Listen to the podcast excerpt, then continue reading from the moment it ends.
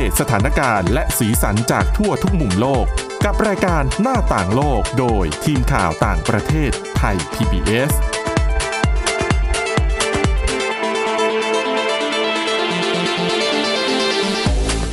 สวัสดีครับต้อนรับคุณผู้ฟังสู่รายการหน้าต่างโลกกับทีมข่าวต่างประเทศไทย PBS นะครับวันนี้พบกับคุณกรีนจิรวัฒน์มาสุขและผมก้าวพงศธรสุขพงศ์ครับครับผมสวัสดีครับกับวันนี้นำเรื่องราวเกี่ยวกับเทคโนโลยีมาฝากคุณผู้ฟังกันนะครับไม่ว่าจะเป็นเรื่องหอคอยที่แปลไอน้ำในอากาศให้เป็นน้ำได้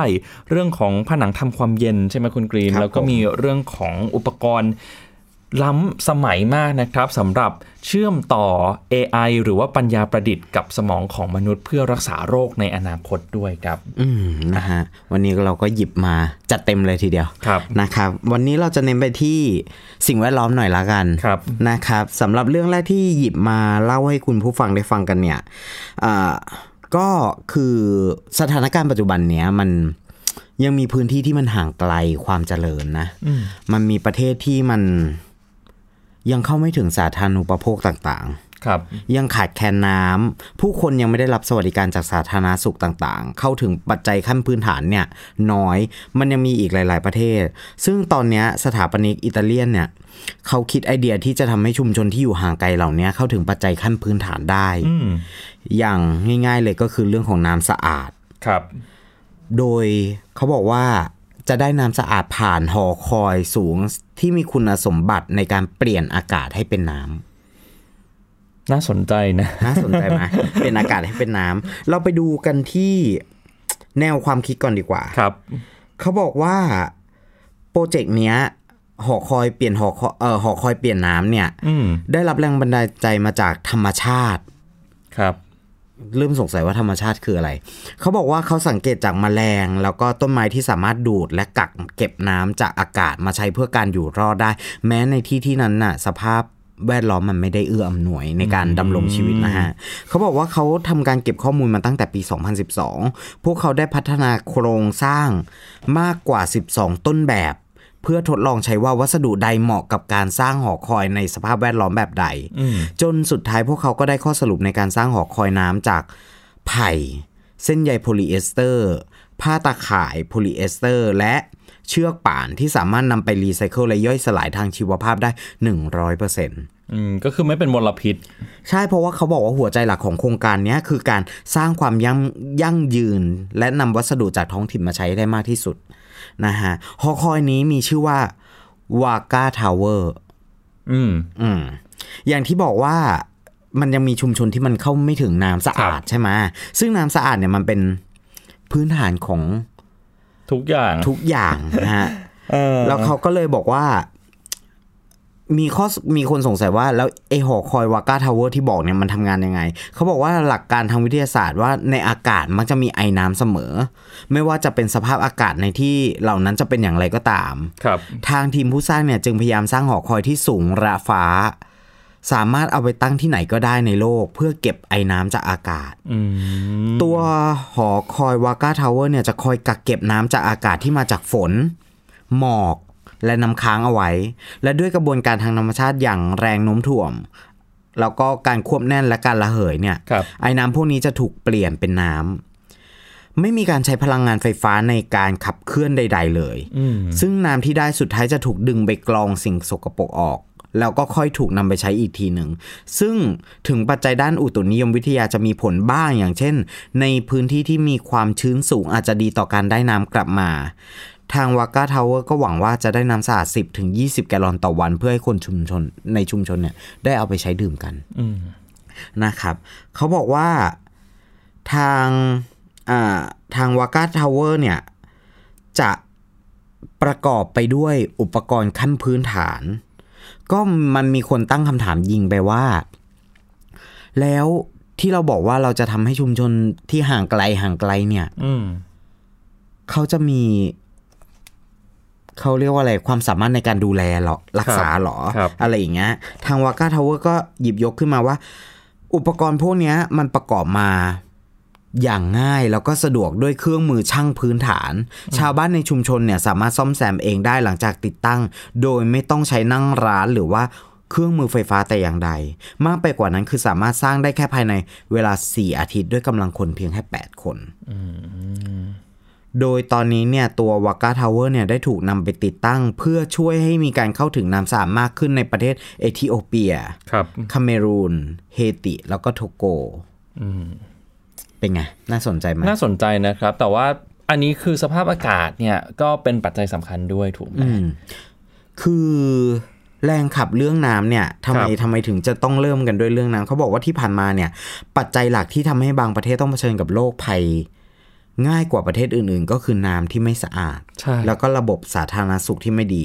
น้ำจากพื้นที่เหล่านี้มักปนเปื้อนไปด้วยสิ่งสกปรกอย่างมูลสัตว์ของเสียจากบ้านเรือนของมนุษย์ดังนั้นการได้มาซึ่งน้ำสะอาดในชุมชนเนี่ยที่มีต้นทุนในการผลิตต่ำมีค่าทำนุบำรุงรักษาที่ไม่ได้มากสามารถทำนุบำรุงรักษาได้ด้วยตัวของคนในชุมชนเองเนี่ยแล้วก็มีวิธีที่ไม่ยากจนเกินไปที่จะผลิตมันออกมาเนี่ยมันถือว่าเป็นเรื่องที่แบบสุดยอดมากในการทำอะไรให้ชุมชนที่ห่างไกลน่าสนใจอันนี้ก็เป็นเรื่องราวดีๆแต่ว่าไหนๆเราจะไปรักโลกกันละเมื่อกี้คือเราจับอากาศใช่ไหมต้องไปให้สุด ก่อนคือจับอากาศอะถ้าเกิดมีความชื้นในอากาศสูงก็ดีแต่อย่างประเทศไทยอย่างเงี้ยมันร้อนแห้งร้อนมากแต่ก่อนมันเคยเป็นร้อนชื้นแต่ตอนนี้มันกลายเป็นร้อนแห้งแบบร้อนแบบเดินออกไปปุ๊บผิวจะกลายเป็นขุยเราทุกฤดูเลยนะทุกฤดูมีร้อนตอนนี้เขาบอกว่าประเทศไทยมี3ฤดูคือร้อนมากแล้วก็ร้อนที่สุดนะมันไม่มีฤดูฝนฤดูหนาวแล้วแต่ว่าตอนนี้ก็มีปะปายมาเรื่อยๆนะฮะเขาบอกว่าตอนนี้มีนักวิจัยเนี่ยผุดไอเดีย Cold tubeผนังทำความเย็นได้โดยเขาบอกว่าไม่ต้องพึ่งแอร์อีกต่อไปจะบอกว่าไม่ต้องพึ่งมันก็ลำบากนะเพราะว่าตัวเนี้ยเขาบอกว่ามันสามารถแทนแอร์ได้ 50% โอ้เพราะฉะนั้นยังไงก็แอร์ก็ยังจำเป็นอยู่นะครับก็ยังจำเป็นอยู่เขาบอกว่าอากาศร้อนๆแบบนี้ใครก็อยากนอนเปิดแอร์อยู่บ้านใช่ไหมแต่รู้ไหมว่าแอร์ที่เปิดเนี่ยที่ทำให้เราเย็นทำให้บ้านเย็นเนี่ยมันกลับทำให้โลกร้อนขึ้นนะอันนี้มันน่าจะเป็นข้อมูลพื้นฐานแล้วล่ะว่าที่ทุกคนก็จะรู้ว่ามันมีการปล่อยพลังงาน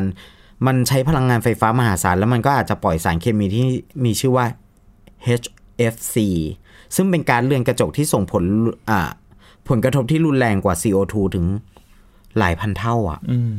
เขาบอกว่าพวกมันจะติดอยู่ในชั้นบรรยากาศที่มีส่วนทำให้โลกร้อนขึ้นทางทีมนักวิจัยตัว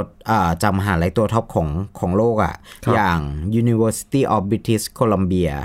Princeton University University of California แล้วก็สิงคโปร์ ETH Center เขาก็เลยร่วมมือกันหาตัวเลือกใหม่ที่มันดีกว่าเดิมเอามาทดแทนแอร์ที่มีสารทำความเย็นที่เป็นภัยต่อโลกพวกเขาเรียกมันว่าโคทูบหลายๆคนสงสัยว่าทำไมจะต้องเป็นโคทูบแล้วโคทูบมันเป็นยังไงเขาบอกว่านวัตกรรมตัวนี้จะทำงานด้วยการนำแผงหรือตัวบุผนังที่มีระบบเคลื่อนที่ของน้ำอยู่ด้านในมาติดกับผนังสังเกตง่ายๆเคยเห็นเครื่อง PC เคส PC คอมพิวเตอร์ครับเคสที่สำหรับพวกนักแต่งคอมพิวเตอร์ที่จะมีการต่อท่อสายแล้วก็เดินน้ำยาสีไปตามตัวอุปกรณ์ต่างๆนั่นน่ะตัวนั้นน่ะจะเป็นตัวที่ระบายความร้อนออกไปด้วยความเย็นของน้ำอาศัยความเย็นของน้ำแล้วก็การขับเคลื่อนของน้ำไปนะฮะเขาบอกว่าจะนำอุปกรณ์ตัวเนี้ยที่มีระบบเคลื่อนที่ของน้ำอยู่ด้านในเนี่ยมาติดกับผนังโดยธรรมชาติร่างกายของคนเราเนี่ยมักจะแผ่ความร้อนออกมาและรังสีความร้อนนั้นก็จะเคลื่อนที่ไปในที่ที่เย็นกว่าดังนั้นเวลาที่คนไปยืนข้างๆแผงความเย็นความร้อนก็จะแผ่ออกมาไปหาแผงนั้นจนเรารู้สึกเย็นเหมือนกับอยู่ในห้องที่เปิดแอร์ทั้งที่จริงๆแล้วอุณหภูมิในห้องนั้นยังสูงปกติเหมือนเดิมโดยตอนนี้โคทูบเนี่ยจะมาในรูปแบบของห้องหรือว่าจะเรียกว่าอาคารเคลื่อนที่ก็ได้สามารถนำไปติดตั้งนอกอาคารนะฮะเขาบอกว่าผู้ตรวจตาดูแลงานวิจัยนี้กล่าวว่าความที่โคทูบสามารถทำให้คนรู้สึกเย็นได้โดยที่ไม่ต้องไปลดความชื้นของอากาศรอบนอกในอากาศของเราก็ ตามที่คาดการไว้เนี่ยจำนวนการใช้พลังงานที่มาจากเครื่องปรับอากาศจะลดลงไป 50% ในพื้นที่ที่มีโคลด์ทูบอยู่สามารถเข้าไปติดตั้งทดแทนได้ตอนนี้ตัวของโคลด์ทูบนี้ก็พร้อมปล่อยมาให้คนใช้แล้วก็นำไปจัดงานกลางแจ้งต่างๆไม่ว่าจะเป็นงานแฟร์กลางแจ้งคอนเสิร์ตป้ายรถเมล์ตลาดนัดหรือว่าจุดประสงค์ของผู้จัดทำจริงๆก็คือนำมันไปใช้ปรับอากาศในอาคารที่มีการใช้เครื่องปรับอากาศเพื่อลดการใช้พลังงานนะฮะทางทีมกำลังตอนนี้เขากำลังเก็บข้อมูลอยู่ว่าในประเทศสิงคโปร์เนี่ยนำไปทำโคลด์ทูบให้มีประสิทธิภาพมากขึ้นสามารถติดตั้งในอาคารทั่วโลกพวกเขาวางแผนว่าจะเปิดตัวและปล่อยเวอร์ชันสำหรับขายในปี2022อีก2ปีก็ต้องติดตามกันใช่นะครับนวัตกรรมนี้แตกต่างจากเครื่องปรับอากาศเดิมเพราะว่าโคลด์ทูบจะทำงานโดยการดูดความร้อนจากร่างกายออกไปไม่ต้องปล่อยลมเย็นผ่านผิวหนังคนก็คือทำให้เรารู้สึกได้โดยที่ไม่เปลืองพลังงานปีที่แล้วนะฮะที่สิงคโปร์ได้มีการนำโคลด์ทูบเนี่ยไปติดตั้งเพื่อให้บุคคลธรรมดากว่า55คนเนี่ยได้เป็นกลุ่มทดลองแล้วก็ติชมห้องที่มันเย็นขึ้นซึ่งเมื่อเข้าไปสัมผัสแล้วส่วนใหญ่เล่าว่าพวกเขาจะรู้สึกเย็นหรือรู้สึกสบายตัวถึงแม้ว่าอุณหภูมิรอบตัวเนี่ยจะคือ30องศาเซลเซียสมันก็สนใจไหมมันก็น่าสนใจนะเอาจริงมันก็คือนวัตกรรมที่จะทำให้โลกเนี่ยมันดีขึ้นครับประหยัดพลังงาน1แหละลดการใช้แอร์ลง 50% ถูกไหม2คือมันไม่เกิดสารพิษใดๆเลยมันก็เลยแบบน่าสนใจเอาละครับเดี๋ยวช่วงที่2นะครับจะชวนคุยกันเรื่องของอุปกรณ์ชิ้นหนึ่งเป็นนวัตกรรมล้ำสมัยมากทีเดียวเพราะว่าจะใช้วิธีการเชื่อมต่อปัญญาประดิษฐ์หรือว่า AI เข้ากับสมองของมนุษย์นะครับเพื่อรักษาโรคที่เกี่ยวกับสมองครับเดี๋ยวช่วงหน้ากลับมาพบกันครับหน้าต่างโลกโดยทีมข่าวต่างประเทศไทย PBS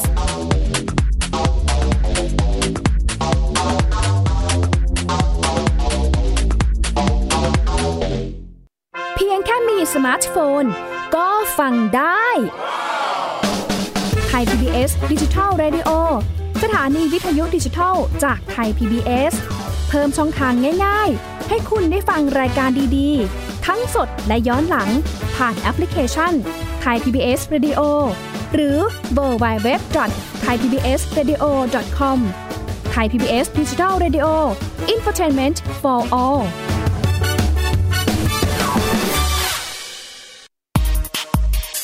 เพราะวิทยาศาสตร์อยู่รอบตัวเรามีเรื่องราวให้ค้นหาอีกมากมายเทคโนโลยีใหม่ๆเกิดขึ้นรวดเร็วทำให้เราต้องก้าวตามให้ทันอัปเดตเรื่องราวทางวิทยาศาสตร์เทคโนโลยีและนวัตกรรมที่จะทำให้คุณทันโลกกับรายการ Science and Tech ทุกวันจันทร์ถึงวันศุกร์ทาง Thai PBS Digital Radio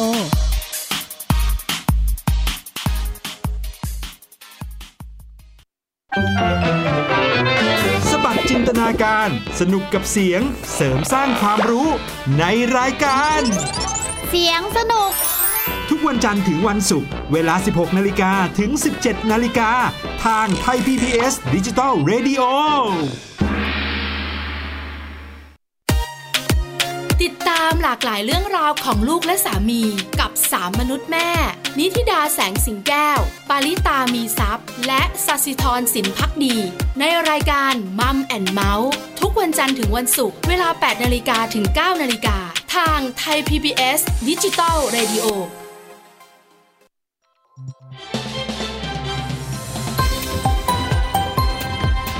คุณกำลังรับฟังไทย PBS Digital Radio วิทยุข่าวสารสาระเพื่อสาธารณะและสังคมหน้าต่างโลกโดยทีมข่าวต่างประเทศไทย PBS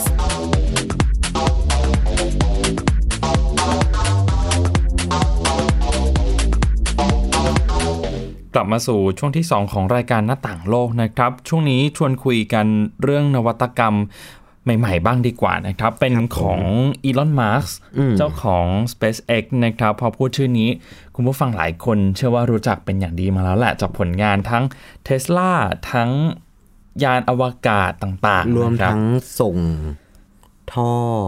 อะไรสักอย่างที่มาช่วยตอนทำหลวงใช่ใช่ครับทีนี้พอพูดถึงเขาเนี่ยเราอาจจะไปคิดถึงเรื่องของยานพาหนะใช่ไหมครับแต่ว่าจริงๆแล้วเนี่ยเขาก็พยายามผลักดันเรื่องนึงอยู่เป็นเรื่องของอุปกรณ์ที่เชื่อมต่อสมองเข้ากับคอมพิวเตอร์หรือว่าปัญญาประดิษฐ์นะครับคือก่อนหน้านี้ พอเราพูดถึงการเชื่อมต่อปัญญาประดิษฐ์หรือว่า AI กับสมองของมนุษย์เนี่ยเราก็มักจะคิดถึงภาพยนตร์แนวไซไฟใช่ไหมคุณกีนแต่ว่าผมจะบอกว่าจริงๆตอนนี้มันไม่ใช่เรื่องไกลตัวเราอีกต่อไปแล้วนะครับเรื่องนี้เนี่ยเริ่มขึ้นเมื่อเดือนกรกฎาคมปีที่แล้วคือมีบริษัทชื่อว่า Neuralink เป็นบริษัทของ Mark เนี่ยนะครับเขาเปิดตัวโครงการพัฒนาสายสื่อประสาทขึ้นมาทีนี้เมื่อสัปดาห์ที่แล้วก็มีการแถลงข่าวมาจากรัฐแคลิฟอร์เนียที่นครซานฟรานซิสโกนะครับเพื่อเปิดเผยถึงความคืบหน้าในการพัฒนาอุปกรณ์ชิ้นนี้ว่าไปถึงไหนแล้วมีอะไรเปลี่ยนไปบ้างนะครับคือตอนแรกเนี่ยแรกเริ่มเดิมทีเขาออกแบบอุปกรณ์ชิ้นนี้ไว้สำหรับติดตั้งหลังใบหูก็จะมีสายอะไรโยงเข้าไปในกะโหลกศีรษะของเรานะครับแต่ว่าสิ่งที่เปลี่ยนไปก็คือรูปทรงของมันเนี่ยจากเดิมใช่ไหมครับออกแบบเพื่อติดตั้งหลังใบหูเป็นการออกแบบเป็นชิปมีขนาดเท่าเหรียญเพื่อฝังเข้าไปในกะโหลกศีรษะโดยตรงเลยคุณกรีนพอเขาบอกว่าวิธีการนี้เนี่ยจะทำให้อุปกรณ์เชื่อมสายสื่อประสาทเข้ากับผิวของสมองได้โดยตรงนะครับถ้ามองจากด้านนอกเนี่ยไม่เห็นความแตกต่างเลยว่าคนนี้กำลังใส่อุปกรณ์ชิ้นนี้กับอีกคนหนึ่งที่เป็นคนปกติใช่เพราะว่ามีผมบังอยู่ เพราะว่าเป็นชิปที่แบบติดอยู่กับหนังศีรษะของเราเลยนะครับคือลิงก์เนี่ย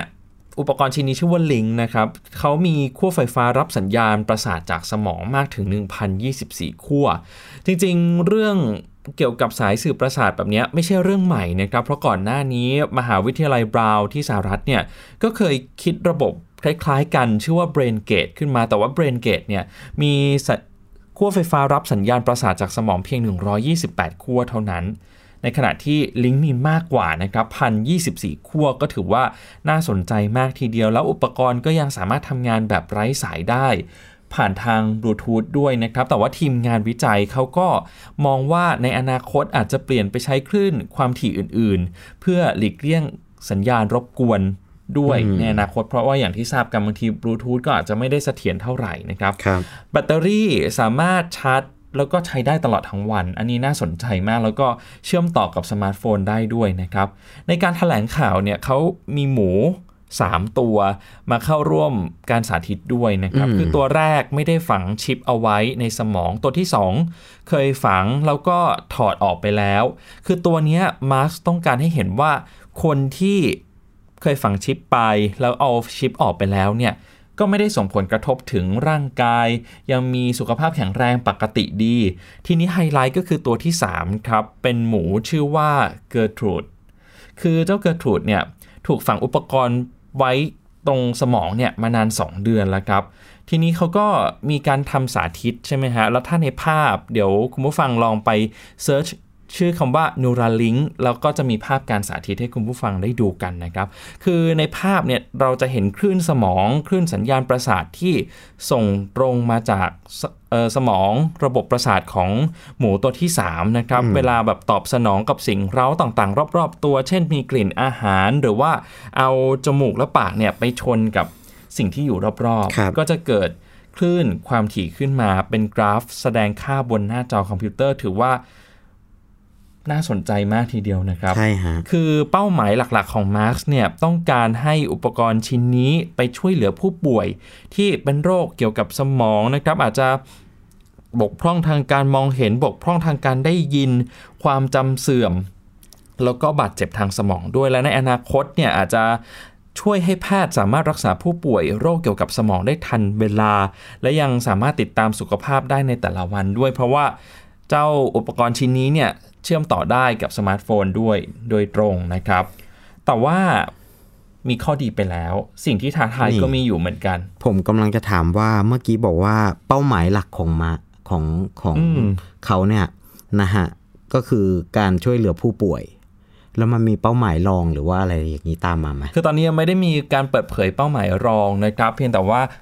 มีแต่การบอกว่าจะนำไปใช้รักษาผู้ป่วยแต่ทีนี้มันก็มีการตั้งคำถามเหมือนกันแหละว่าถ้าสมมติในอนาคตเนี่ยพัฒนาอุปกรณ์ออกมาได้เป็นชิ้นเป็นอันเป็นรูปธรรมจริงๆแน่นอนคนไม่น่าจะหยุดอยู่แค่เรื่องของการแพทย์นะครับน่าจะมีการนำไปใช้ในเรื่องอื่นๆด้วยและเมื่อถึงเวลานั้นเนี่ยคำถามเกี่ยวกับเรื่องของหลักจริยธรรมความปลอดภัยต่างๆก็จะตามมาด้วยนะคุณกรีนเพราะว่าเอาเข้าจริงแล้วอุปกรณ์ชิ้นนี้แม้ว่าทดลองในหมูเคยฝังอุปกรณ์ในสมองของหมูแล้วถอดออกมาแล้วหมูก็ไม่ได้มีผลกระทบอะไรแต่ก็ไม่ได้รับประกันว่าคน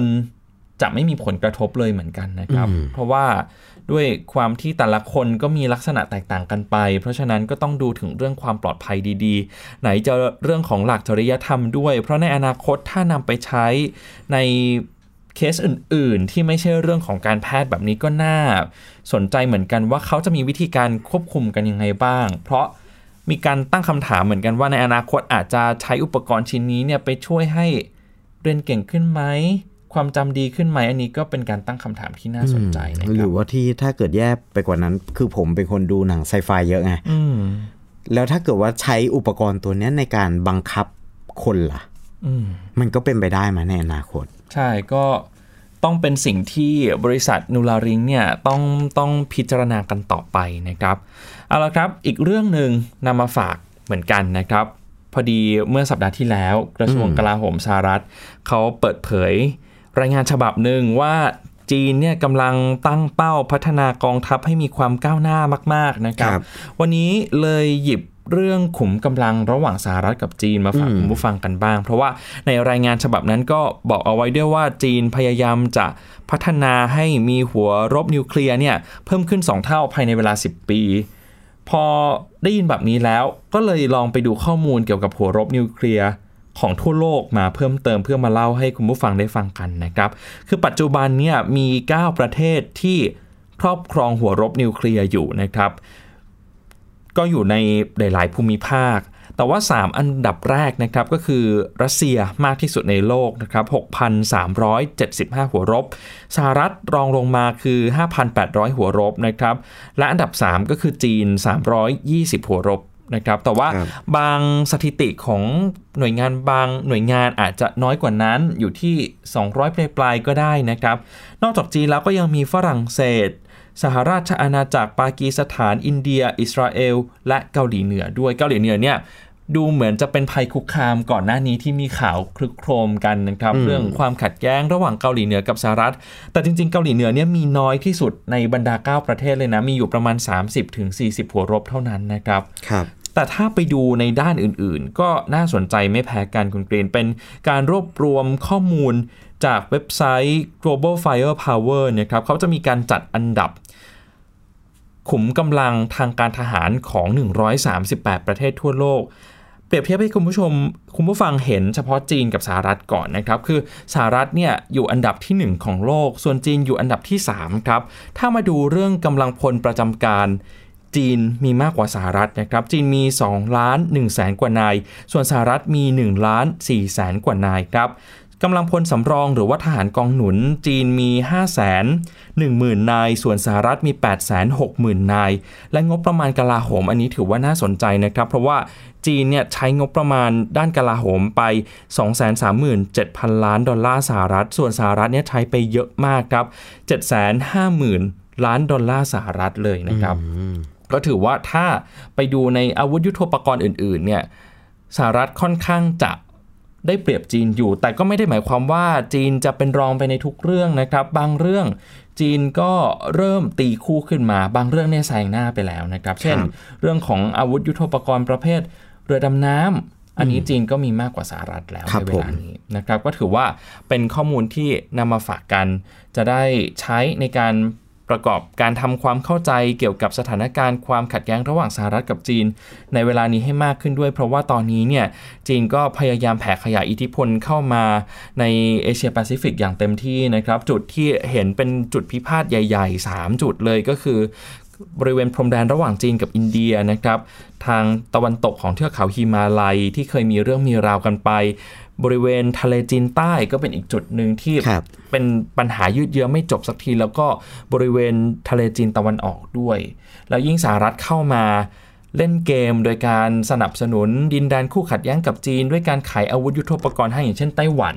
เพิ่งขายเครื่องบิน F-16 ไป66ลำนะครับถือว่าเป็นการซื้อขายอาวุธยุทโธปกรณ์ครั้งใหญ่ที่สุดของไต้หวันเลย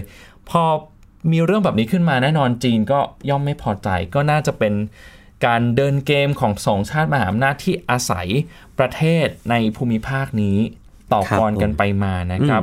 ก่อนจากกันไปเนี่ยมีอีกเรื่องหนึ่งสั้นๆคือตอนนี้สหรัฐกำลังผนึกกำลังกับ3ประเทศในเอเชียแปซิฟิกก็คือออสเตรเลียญี่ปุ่นแล้วก็อินเดียผนึกกำลังกันในนามควอดนะครับเขาบอกว่าจะให้เป็น NATO แห่งเอเชียอันนี้ก็น่าติดตามเหมือนกันว่าสุดท้ายแล้วเนี่ยจะสมราคาคุยของสหรัฐหรือเปล่าในการต่อกรกับจีนด้วยนะครับครับผมเอาละครับหมดเวลาแล้วคุณผู้ฟังเนี่ยสามารถย้อนกลับไปฟังเรื่องราวที่ทีมข่าวต่างประเทศไทย PBS นำมาเล่าให้ฟังได้ผ่านทางพอดแคสต์นะครับเข้าไปในพอดแคสต์แล้วก็เสิร์ชชื่อรายการหน้าต่างโลกสามารถเลือกได้เลยว่าอยากฟังประเด็นไหนเป็นพิเศษนะครับวันนี้หมดเวลาแล้วนะครับคุณกรีนจิรวัตรมาสุขและผมก้าวพงศธรสุขพงศ์ลาไปก่อนครับสวัสดีครับสวัสดีครับ Thai PBS Podcast View the world via the voice